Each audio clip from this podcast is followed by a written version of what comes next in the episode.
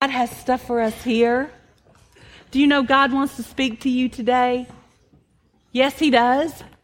Amen. Our pastor and his wife are on a very much needed vacation. And so, what would be north, someone here who's not directionally challenged? How? This way? North. Stretch your hand that way. We're going to pray for our pastors. Father God, we thank you for Pastor Ronnie and Pastor Margaret. We thank you, Father God, that they continually pour over your people. And we ask, Father, that you would pour over them in this moment. I pray, Father, that you refresh them. I pray, Father, that you renew them. I pray, Father, that you rejuvenate them. And I pray, Father God, that they come back full of fire. I pray, Father God, that they come back, Father, with a word in due season for your body. I pray, Father God, that you complete your plan for this trip for them, Father God. Be with them. Bless their socks off today, God, I ask. In Jesus' name, amen. Let's get into the word. You ready? Okay, one person's ready. Is anybody else? Anybody else? I'm telling you what, you're going to miss something if you're not ready because God's got something this morning. God is all, his, God's cup is always full. Do you understand that? God doesn't have to think, well, what do I, what have I got to give them today? God always has something. Amen. And I want to go after it. Come on, let's stand up and get into the word. We're going to talk about Simon Peter this morning. Don't you just love it? While he was still speaking, a crowd came up, and the man who was called Judas, one of the twelve, was leading them. He approached Jesus to kiss him, but Jesus asked him, Judas, are you betraying the Son of Man with a kiss? When Jesus' followers saw what was going to happen, they said, Lord, should we strike with our swords? And one of them struck the servant of the high priest, cutting off his right ear. But Jesus answered, No more of this. And he touched the man's ear and healed him. Then Jesus said to the chief priests, the officers of the temple guard, and the elders, all who, Am I leading a rebellion that you have come with swords and clubs? Every day I was with you in the temple courts, and you did not lay a hand on me. This is when darkness reigns. Then seizing him, they led him away and took him into the house of the high priest. Peter followed at a distance.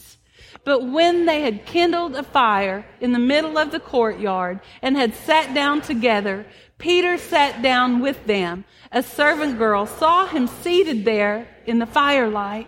She looked closely at him and said, This man was with him.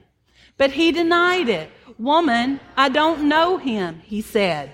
A little later, someone else saw him and said, You also are one of them. Man, I am not, Peter replied. About an hour later, another asserted, Certainly this fellow was with him, for he is a Galilean. Peter replied, Man, I don't know what you're talking about. Just as he was speaking, the rooster crowed. The Lord and looked straight at Peter. Then Peter remembered the word spoken to him. Before the rooster crows today, you will disown me three times. And he went outside and wept bitterly. Father, I thank you for your word. I thank you that it is true and it is alive. And I thank you, Father, it is inescapable. I thank you, Lord, that your word pursues us, Father. I thank you, God, that, that your word does not return void, but Father, always, always accomplishes what you send it to do. So Father, I ask that you send your word today. I pray, Father, that it take the scales off of our eyes. I pray, Father, that it open up deaf ears. I pray, Father, that it sharpen everything that has become dull. And I ask, Father God, that you renew a sense of purpose within the hearts of your people today, God. And I thank you that you are faithful to sustain us through it all. Let my stuff fall and your stand, Father, in Jesus' name. Amen. Amen. I so love this guy. I so love Peter because I so see so much of us in Simon's life, um, or I see so much of me in Simon's life, and I assume that this is you as well. Um, a lot of times with God, the, the way that the word works, because it is a living word and because it moves and it shifts, it is so good to have you guys back. Did you have a good retreat? Was God good? Amen. I'm so glad you came. I'm so glad you, that you made it back in time to be here. Um, so often with the Word of God, you see one picture on the surface, but God gives this panoramic vision of something that's taken place. So this passage of Scripture that we just read, we generally put it in the context of and uh, of Jesus in the Garden of Gethsemane asking uh, his, you know, the, the people that came and took Jesus away, and we look at that picture, but there's so many other stories taking place in that particular scene. One of which is, do you have that other scripture, Jill? The bottom one? Before any of this that we just read happened, this next, this first scripture takes place.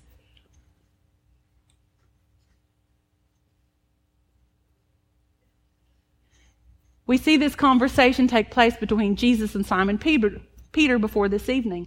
Simon, Simon, Satan has asked to sift you as wheat, but I have prayed for you, Simon, that your faith may not fail. And when you have turned back, strengthen your brothers. So before we ever get into this scene, that scene takes place. And that scene sets up a another story that is taking place in this picture that we just read. So while we are watching the soldiers come to take Jesus away, there is another story unfolding in the midst of that, and it is this one. Simon is beginning a sift. Simon is getting ready to be sifted by the enemy. Now, in, in me, my first question in something like that is, okay, number one, we understand why the enemy would ask to sift someone because the enemy hates you. In case you don't know, he's not ambivalent about you. He doesn't, um, when he thinks about you, he hates you. He hates you. The enemy does. He hates you. So don't be deceived into thinking that he tolerates you, that he's just, you know, that he hasn't noticed you. He has noticed you. You bear the mark of his enemy. He does notice you. But then, so Satan comes and he asks if he can sift Peter. To me, the question is, well, why would you allow him to sift Peter? Why would you allow him to, to sift Simon's life? And the thing that hit my spirit is knowing God's heart, as we know God's heart, there had to be a greater good. And I said, Lord, what did you see when you looked into this situation? Because if you get asked a question, you have the option of answering yes or no, wouldn't you think? So if, if Satan asked, it seems that the option could have been he could have said, Yes, you can sift him. No, you may not. I prefer the no, you may not. But doesn't always work that way. And I said, God, why did you allow that? And, and I said, What did you see when you looked at Peter that caused you to say yes? He said, I saw chaff.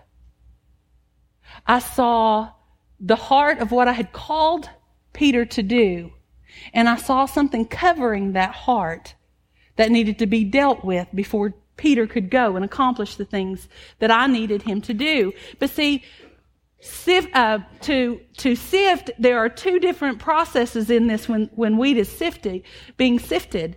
And the thing that, that we see begin here is the uh, threshing process that the enemy wanted to take. When, when wheat is threshed, especially in the old days, when wheat was threshed, it would be put on a stone floor or a really hard floor or up against bricks, up against stones, whatever it was, and it would be beaten. And it would be crushed to a certain extent so that the chaff, the covering of the heart of the kernel would be removed. Okay, that was the threshing process. It does not sound pleasant to me personally, the, but you know what? It can actually be one of the most marvelous experiences of your life when you hit that threshing floor with the Lord and He begins to do a work that only He can do and He begins to deal with what's going on in your life. And you feel like you're never going to breathe again and you feel like you're never going to feel right again. You feel like your heart's going to be broken for a really, really long time, but God is healing you. God is healing you. And so this, uh, the second part of the process is once this chaff is removed, See, there is a certain amount of power in chaff. Do you understand? A kernel of wheat can have all the potential in the world. It can have the potential of fruitfulness. It can have the potential to nourish. It can have the potential to, to create after its own kind. It, that, that heart of that kernel, there's so much potential in it, but there's chaff around it. Now this chaff is just spiny and spindly. I don't know if you've ever held a grain of wheat in your hand, but it's almost translucent, almost transparent, and it's kind of crispy and crunchy, and it has a feather weight to it. And in this process of, uh, after the wheat is threshed and the chaff is loosened, there is a winnowing process that takes place where the wheat is lifted and it's tossed into the air. This is in the old ways. It's tossed into the air and any breeze, any amount of wind will blow the chaff away. And they'll toss it a few times with the wind blowing. And the thing that strikes me about this is that one thing, that chaff that held captive the potential of the heart of the wheat is so small and insignificant, it can be blown away by the wind. And some of you have things in your life that have held you back. Some things that have literally surrounded your heart and they seem weighty and they seem pressing and they seem like they're going to keep you back from everything that God has for you. But when God's wind begins to blow, I want you to understand that it's going to look so small and insignificant to you. God's going to give you a revelation of how small that thing was that has held you captive your whole life.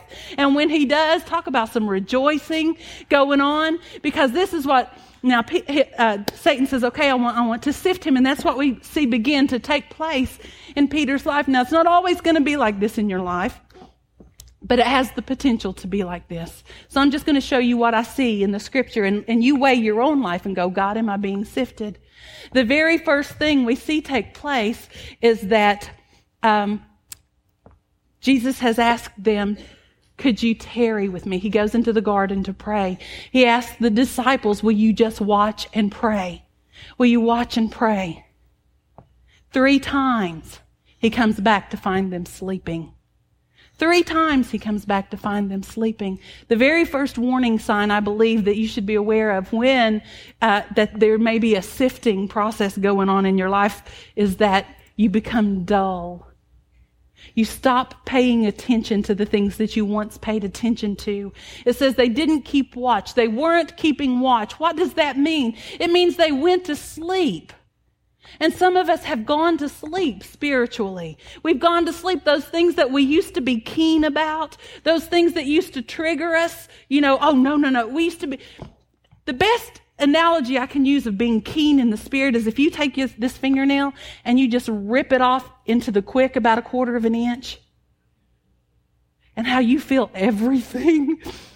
I mean, on one little finger, you will feel everything. And see, I believe that we need to be quickened in our spirits so that we begin to feel what's going on, so that we be, be awake and watch and see and call out these things not to be asleep. Now, how wonderful it is of God that God, I, I, I love what Jesus does here. He goes to them the first time and he says, and he finds them sleeping. And he asks, you know, are you asleep? Don't you know that my, my heart is just consumed? That I'm, that I'm overwhelmed with grief and I'm overwhelmed with sorrow? And they sleep. Then the second time he goes to him and he says, are you, he, actually, he speaks specifically to Simon Peter. He says, Simon, are, are you still sleeping? You need to watch and pray because the spirit is willing and the flesh is weak. And then the third time he goes back and he says, Are you sleeping? Are you still sleeping? It's finished. The time has come.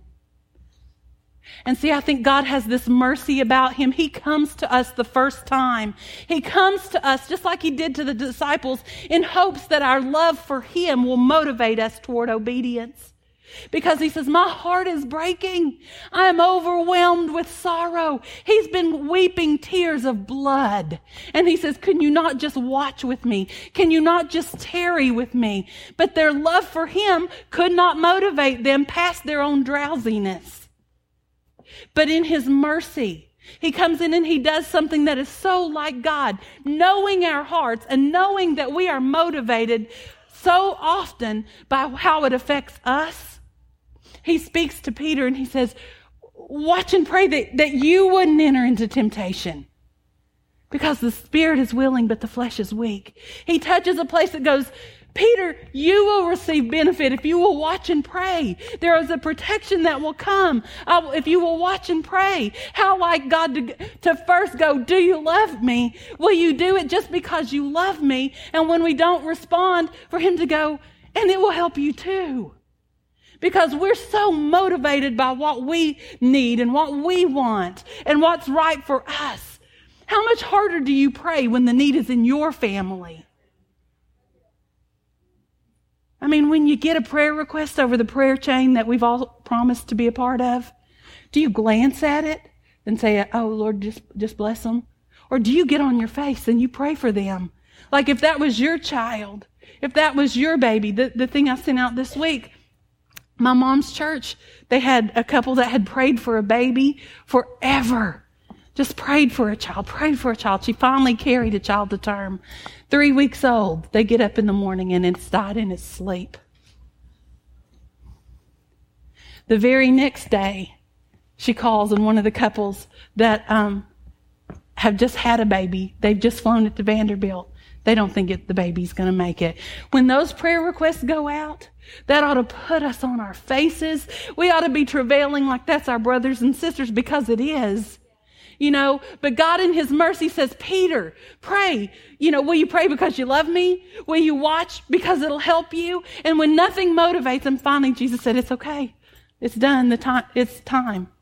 It's time. All of us are going to reach a place in our life where God says it's time. It's time. And so I, I love that I love that God will reach wherever He needs to reach in order to try and get our attention. He's that good. He's that merciful. But, but he, but Peter's dull and he's asleep. And the very next thing he does, guys, if you have stopped being attentive to the things that you were once attentive to, you might be being sifted. If you are no longer keen in the spirit, you're no longer awake, you're no longer hearing his heart, hearing his heart, be careful. Be careful that you're not being sifted. The second thing we find, and I find this part so humorous, is he goes from being dull into the very next scene. What we see is that the disciples going, here, here come the soldiers. Should we draw our swords? Should we draw our swords? And they jump into battle.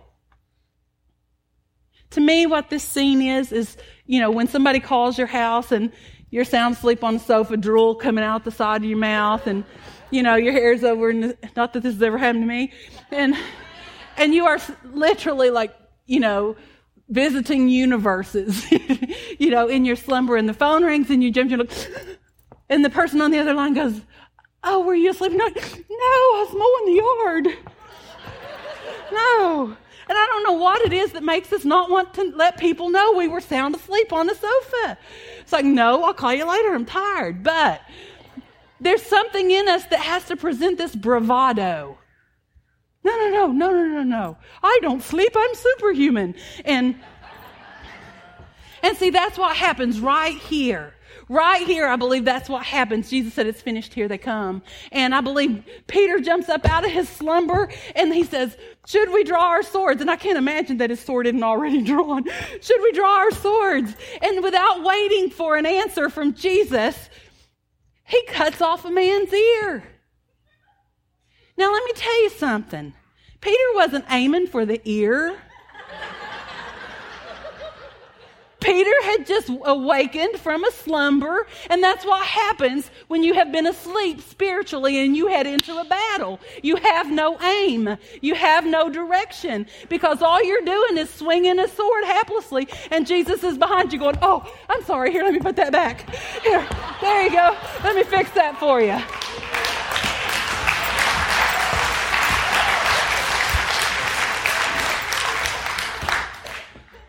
I mean, really. Oopsie. Um, and Jesus is walking behind us because we, we think that we got to prove to somebody that, yes, I'm wide awake spiritually. I just almost killed that man. But we go from being dull to dangerous. Sporadic acts of obedience do nobody any good. And sporadic acts of passionate disobedience definitely do no one any good. And see, the thing about this moment in time is that the poor dude, Malchus, who got his ear cut off, he was more in line, in my opinion, with the will of God in that moment than Peter was. Because he had come under the authority of the high priest. He was doing what the high priest had told him to do. He didn't go in, you know, ready to fight. He went in to do what his chain of command had told him to do. But see, Peter didn't even wait for an answer. This passage of scripture shows him cutting off an ear before Jesus even responds to the question, should we draw our swords? And isn't that like us? Isn't that like us? When we become dull in spirit, we're no longer sharp, we can't hear his voice, but we assume what he would want in this moment is for us to kill that. And see, God, Jesus says, enough of this. Enough of this. Do you understand that Jesus does not need you to defend him?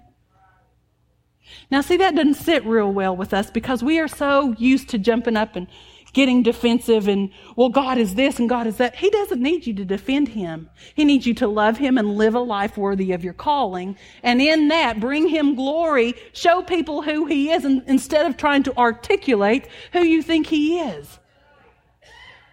Not that smart, guys. I can't tell you who Jesus is, but oh, I can show you who he is.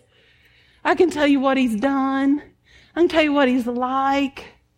I don't need to defend him. He's a big God. But we get dangerous when we go from a sound sleep into a battle. I believe that in between sleep and battle, there needs to be a season of obedience.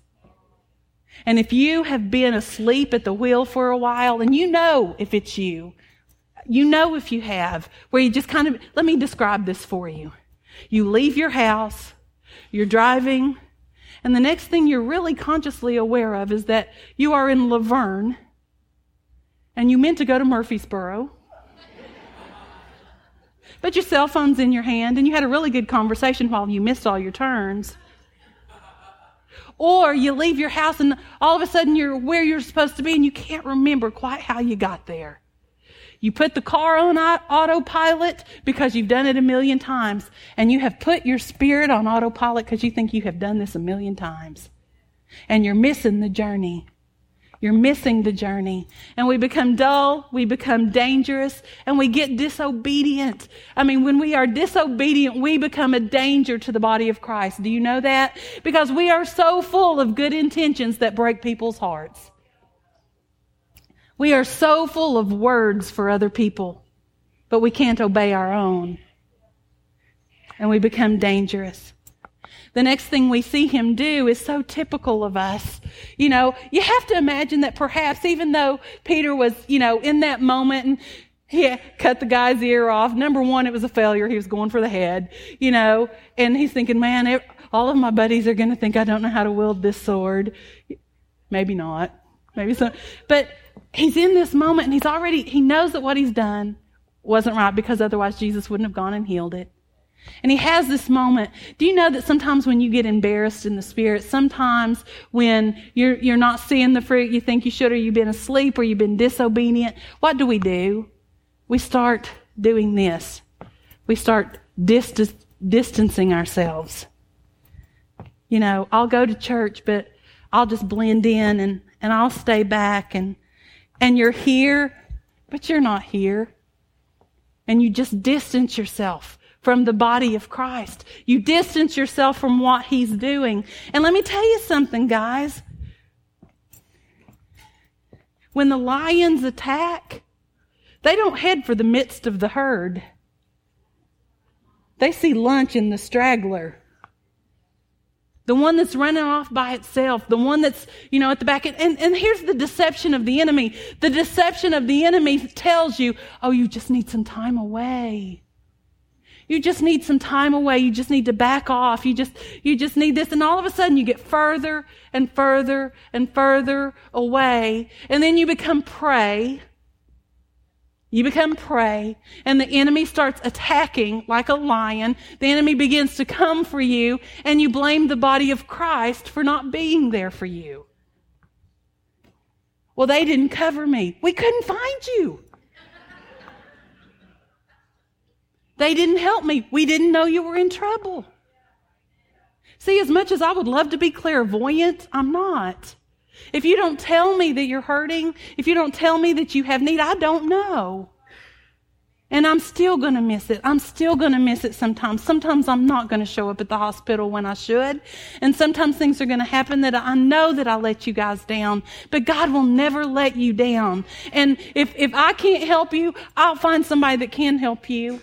You know, we need to stay connected in the Spirit. It's too important. He began to distance himself. And when you distance yourself, the enemy does what the enemy does. It says that Peter uh, remained at a distance and he watched as they went and they built a fire and they all began to camp around it. And he stayed at a distance. And this was when the testing came here. And you can just see the enemy sifting. You can just see the enemy sifting. And, and they say, you, you knew, he was with them. He was with them. And Peter says, No, I wasn't. No, I wasn't. And see, up until that moment, everything about Peter's life had been about Christ. From the time that he was called until this moment, it had been about his friends. It had been about these brothers that had been given to him in Christ. It had been about following Christ, becoming a part of what he was doing. He was in the middle of the miracles. He was standing smack dab in the middle of amazing. In all of these things, that was his life. That was life as Peter knew it. But yet he's standing right here and they said, Do you know him? And he said, I don't know him. Now, can you even imagine what that does to the soul of a man? Can you even imagine what that did to Peter? Do you imagine when he said, I don't know him? Can't you imagine that his spirit sunk on the inside of him? And then they come back and say, but you were with them. And he says, I don't know what you were talking about. And his spirit drops a little bit more. And then finally, the woman comes back. An hour he's been sitting on this, knowing that twice he's denied his best friend. Twice he has he's denied everything that he knew to be true, everything of value in his life. And then there's another opportunity given to him. One hour later, he sat with this in his spirit. And that she says, certainly you were with him. And he says, woman, I don't know what you're talking about. And as soon as the words came out of his mouth, the rooster crowed. But see, that's not the end of it. See, somehow when we enter into these situations in our life where we deny Him, maybe we don't do it with our, our lips. Maybe we do it with our actions. Maybe we do it with our inaction. And we deny Him and we deny who we are in Him and stand against those things. And somehow in this picture, in our picture and in Peter's picture, somehow we picture that they have taken Jesus inside and that they are now dealing with Jesus. And Peter is out in the courtyard with these people and they're having a conversation conversation and, and he's saying these things because Jesus can't hear what he has to say. But then we find in this passage of scripture, here he is. I don't know him. I don't know what you're talking about. I'm not with them. The rooster crows and the scripture says, and Jesus turned and looked him in the face. Jesus turned and looked him in the face. He was there. He was there in the midst of the denial. He was there in the midst of the betrayal. And I cannot help but think that had to be the most devastating moment in the life of Peter. To know that this one who had done everything for him had stood witness to his denial had to break his heart. It actually says that Peter, when Jesus turned and looked him full face, looked him in the face, it says, Peter ran out and he wept bitterly. it's kleopikros is the kind of weeping that he did. And it's the only time in all of scripture that this word is used.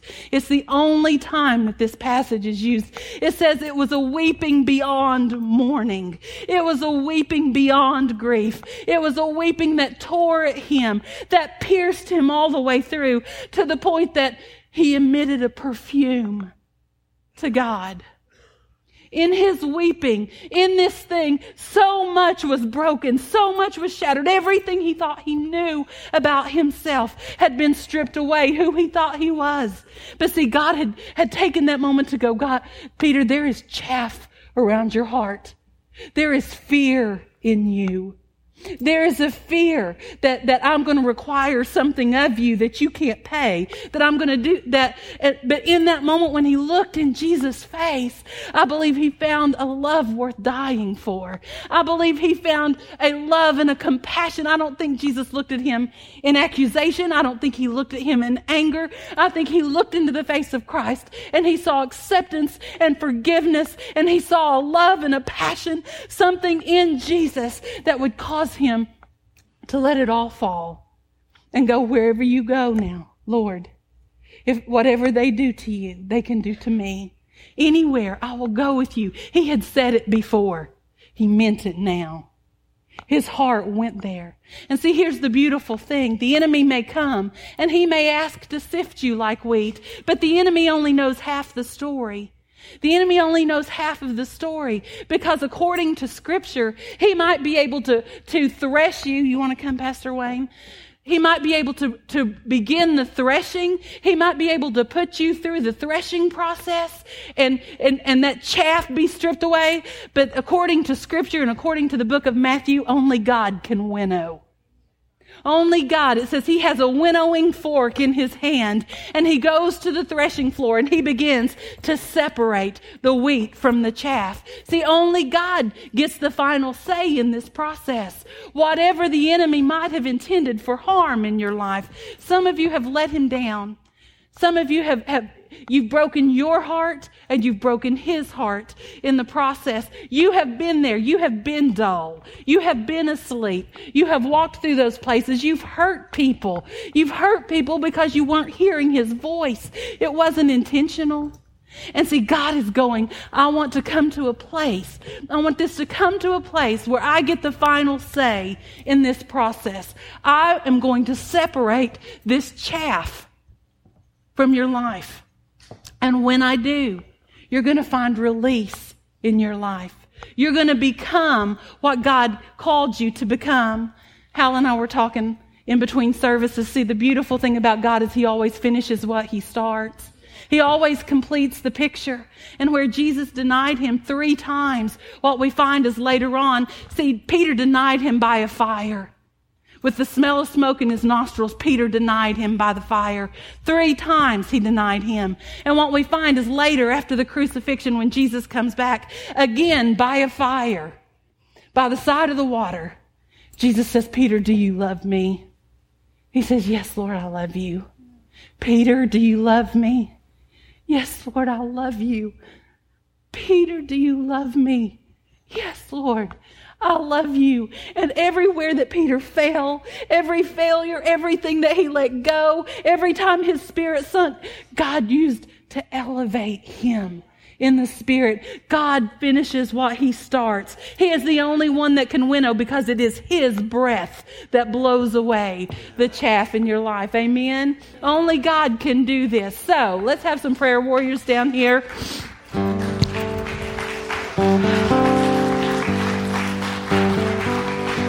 Now, if you have been in a sifting process, can we do He's all over? You are all over. All over. If you feel like you are somewhere in this sifting process, or if you feel like the heart of the grain of your life has somehow been captured and you haven't yet been released into what God has for you, I want you to come. Can everybody stand? And we're just going to declare He is here. He is all over. Around, and God wants to set you free this morning into your destiny. God wants to deal with everything that's held you back, everything, those small, inconsequential things that the enemy has convinced you are huge and weighty. They're not. Your enemy's a liar. Your God tells the truth. Amen. Amen. So we are going to worship. If you don't want prayer with these, you are welcome to find a piece of altar and just begin to worship Him through this process because He is all over. He is all over.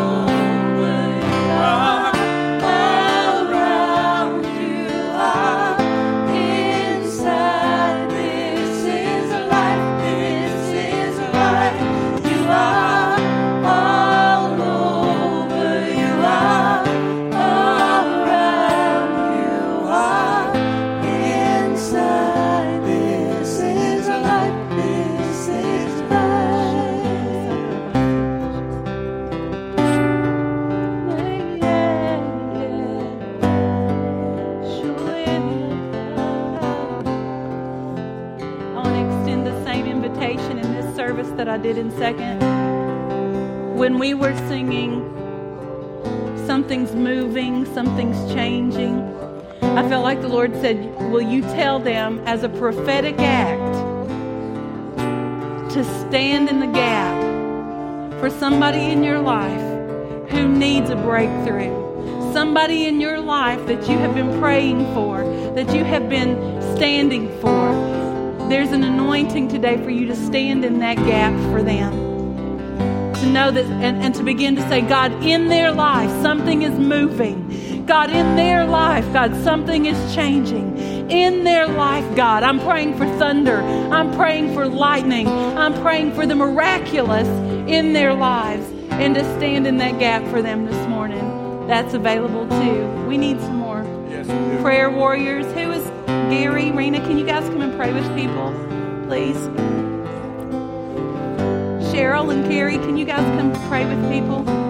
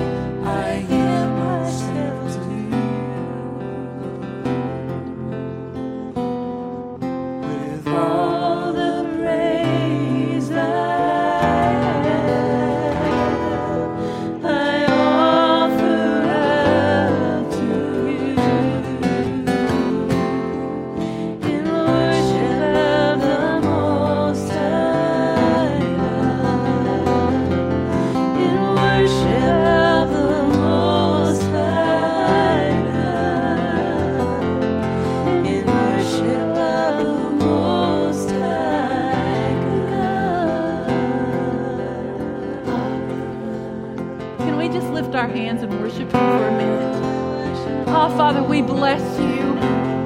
God, you are so faithful. Father, thank you for your mercies, for your goodness. Oh, Father, for your watch care. Thank you, Father God. Thank you, Father God. We worship you, Lord. We bless you,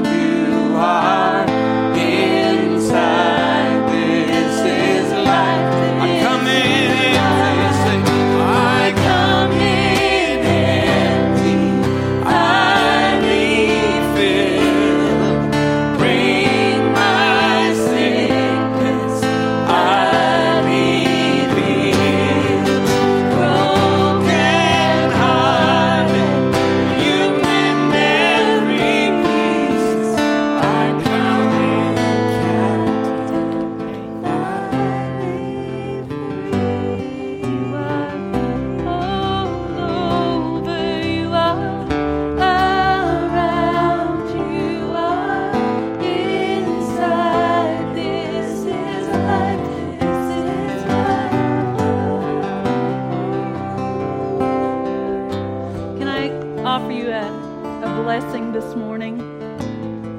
Your blessing, should you choose to accept it. May we have God encounters